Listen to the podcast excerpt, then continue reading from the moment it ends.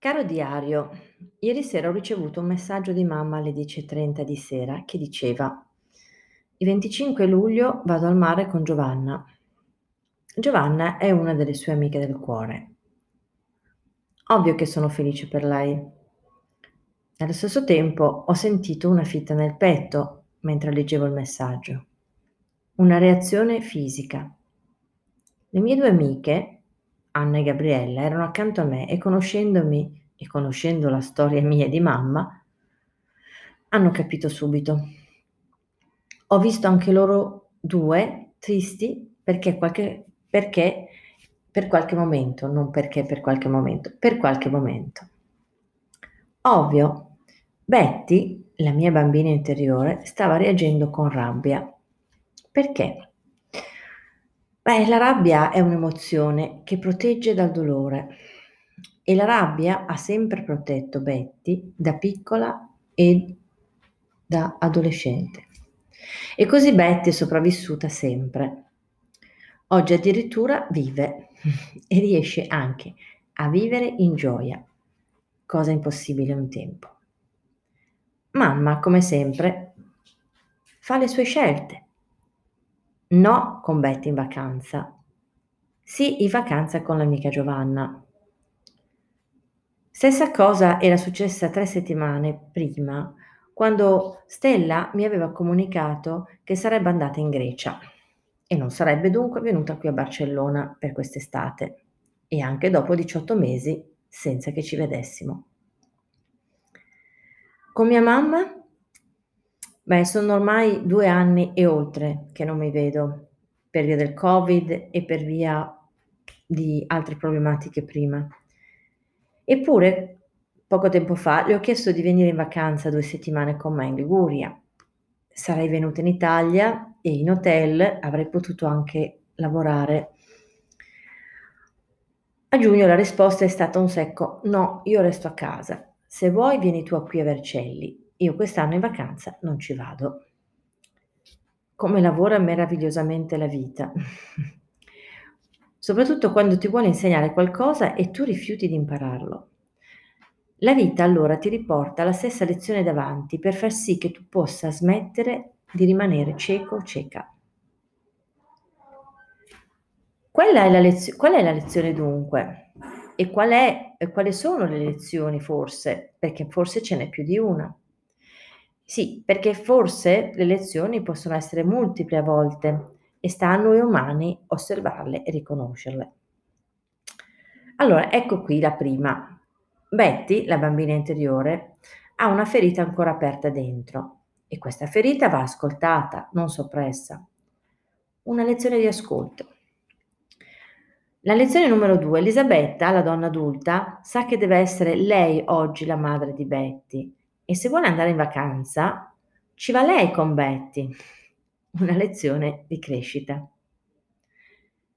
Nella vita, lezione numero 3, dobbiamo imparare ad accettare quello che è, perché questo significa rispettare l'altro. Una lezione d'amore. Ieri sera davanti ad una pizza con le amiche ho sganciato la reazione di rabbia come prima cosa e l'ho ben ascoltata, invece di fare come mi consigliava Gabriella, la mia amica, che voleva convincermi che non dovevo sentire ciò che sentivo. Per lei dovevo solo accettare la scelta di mamma immediatamente, punto. A che serve sentire dolore, arrabbiarsi? E questa è Gabriella, non Elisabetta. Dieci minuti dopo la reazione di rabbia, mentre eravamo intorno al tavolo, una reazione che ho sentito veramente al centro dello, storico, dello stomaco, io ero già ok, già ridevo e mi divertivo. Elisabetta adulta aveva preso il potere nelle sue mani. Si tratta di accettare a volte la decisione di mamma, sì, e si tratta anche di riconoscere il dolore della ferita ancora aperta, anche se sono passati tanti anni. E mi chiedo, si tratta di accettare, come faceva mio padre, che accettava tutto e in silenzio? Di questo non sono così certa. Il silenzio e l'implodere ciò che uno ha dentro non è ciò che credo sia la strada più sana per stare bene. Infatti mio padre il suo primo infarto lo ebbe a 53 anni e la sua prima operazione al cuore a 57. Si tratta di dire sì davanti alla decisione di mamma, certo, come quella di mia figlia, come quella di ciascun essere umano che attraversa la nostra strada. Un sonoro sì a come era mia madre da giovane e come è oggi pure a 82 anni, dipendente dal suo dolore, conscio e inconscio, che ov- ovviamente non vede. Ma quanti di noi non vediamo il nostro dolore? Combattere e ribellarmi sarebbe continuare ad essere dipendente dal mio stesso dolore.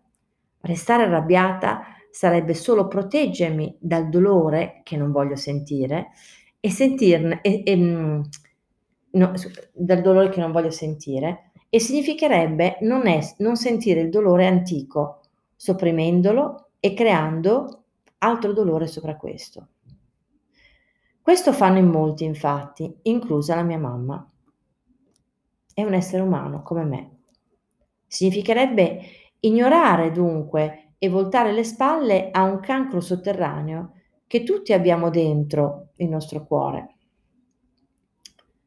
Accettare e dire sì per me oggi non significa divenire vittima del dolore altrui, però. Significa semplicemente rispettarlo. E poi significa continuare a seguire il proprio cammino con l'amore nel cuore che è espresso proprio dal rispetto che si porta dentro. A mio parere, e dopo tanta esperienza di vita, credo si debba fare ciò con tutti, madri, padri, figli, amici, colleghi, nipoti, cugini, figliastri, ex mariti e mogli, nonni, nonne. Perché? Perché accettare significa dire sì a tutto perché ogni cosa e persona viene nella nostra vita per una ragione, per aiutarci ad espandere come essere umani e come essere spirituali. E poi perché dire sì significa rispettare, e rispettare significa amare noi stessi e gli altri. Sto uscendo da questa spirale tossica invisibile che bene o male avvolge prima o poi tutti noi la dipendenza al dolore conscio e inconscio, che molto spesso non riusciamo nemmeno a vedere. Le scelte di altri so e sento vanno rispettate, anche se dentro a noi risuonano dolorose, perché spesso richiamano un dolore antico ancora non rielaborato abbastanza o completamente e ancora non mollato. Ieri sera è stato il caso della bambina interiore, Betty, che sempre spera che la sua mamma scelga la strada della leggerezza e non quella della spe- pesantezza, quella della gioia e quella della libertà e non quella della depressione o del vittimismo. Io la mia proposta l'ho fatta, lei l'ha rifiutata e quindi oggi non mi sento più responsabile e nemmeno in colpa. È un cambio di pelle, dalla pesantezza alla leggerezza, per me per prima. Dalla prigionia del dolore alla libertà della gioia. Gioia di fondo che non significa sentirsi sempre costantemente felici o con voglia di sorridere a tutto spiano. Gioia semplicemente di essere liberi, di vivere pieni ed umani e smettere di sopravvivere prigionieri consci e spesso inconsci del nostro stesso dolore, che continuiamo peraltro a ricrearci senza nemmeno vederlo. Siamo degli sleepwalker, siamo dei, degli esseri umani che camminano dormendo, dice Donald Welsh nel suo famoso e anche ormai vecchio libro Una conversazione con Dio.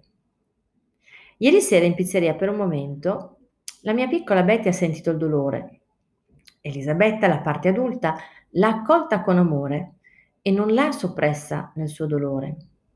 E insieme poi hanno dormito profondamente tenendosi per mano.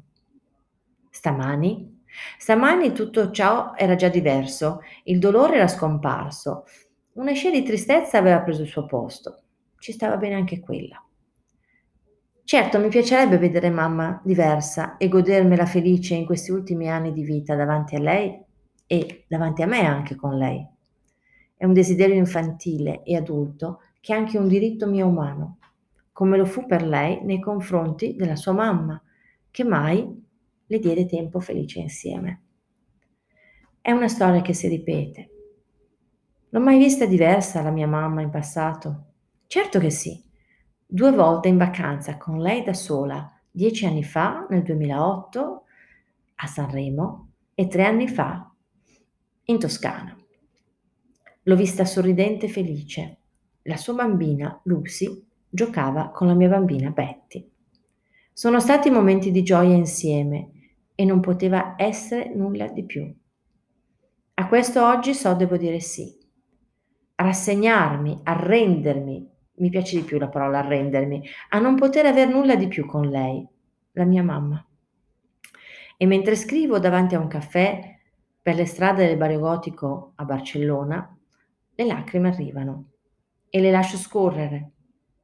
È un dolore antico che mi do il permesso di sentire e ascoltare mentre si sta sciogliendo a poco a poco dentro il cuore. E il cuore diventa morbido, sempre di più. Sì, è un viaggio interiore, uno sforzo ogni giorno. Sono al secondo mese di questa lunga vacanza dedicata a me soltanto e già vedo profondi cambiamenti. Li vedo e li sento. Sostengo bene la solitudine deliberata. Ho mollato tutte le colonne intorno che mi sostenevano. So dare a Betty, la mia bambina interiore, il tempo di gioco e divertimento che merita e vuole ogni giorno e riesco anche a disciplinare la ribelle adolescente. Ieri, ad esempio, ho lasciato Betty divertirsi felice con tre amiche su una terrazza di Barcellona mentre bevevano cava insieme e pettegolavano sugli uomini egoisti, idioti e vuoti che circondano le donne oggi. Stamani invece al mare. Lì ho portato Betty in bicicletta a Barceloneta e poi insieme siamo tornate per andare a far colazione in un caffè molto carino dietro la cattedrale. Ed è qui che sto scrivendo il mio diario. Ho meditato prima di uscire di casa e ho pregato mentre in bicicletta. Meditazione e preghiera sono parte della mia routine giornaliera in questa lunga vacanza qui a Barcellona. A proposito della preghiera, ieri abbiamo fatto riflessioni sulla preghiera con Gabriele ed Anna. Interessanti risultati. La gente va in chiesa e non prega quando è a casa o ogni giorno. Non solo, ho scoperto che non insegna ai figli a pregare Pregare perché? E meditare perché? Uno psicoterapeuta sciamano americano mi insegnò tempo fa che si prega per chiedere a Dio o alla vita, sinonimo di Dio anche nella Bibbia, e si medita per ascoltare la voce di Dio e della vita, perché cosa ha da dirci? Ovvio, bisogna credere in Dio e bisogna credere alla vita o a tutte e due, perché di base Dio e la vita sono un'unica cosa. E tu che ascolti o leggi, che dici? Che pensi? Lascio a te incontrare le risposte giuste, proprio e solo per te. A presto!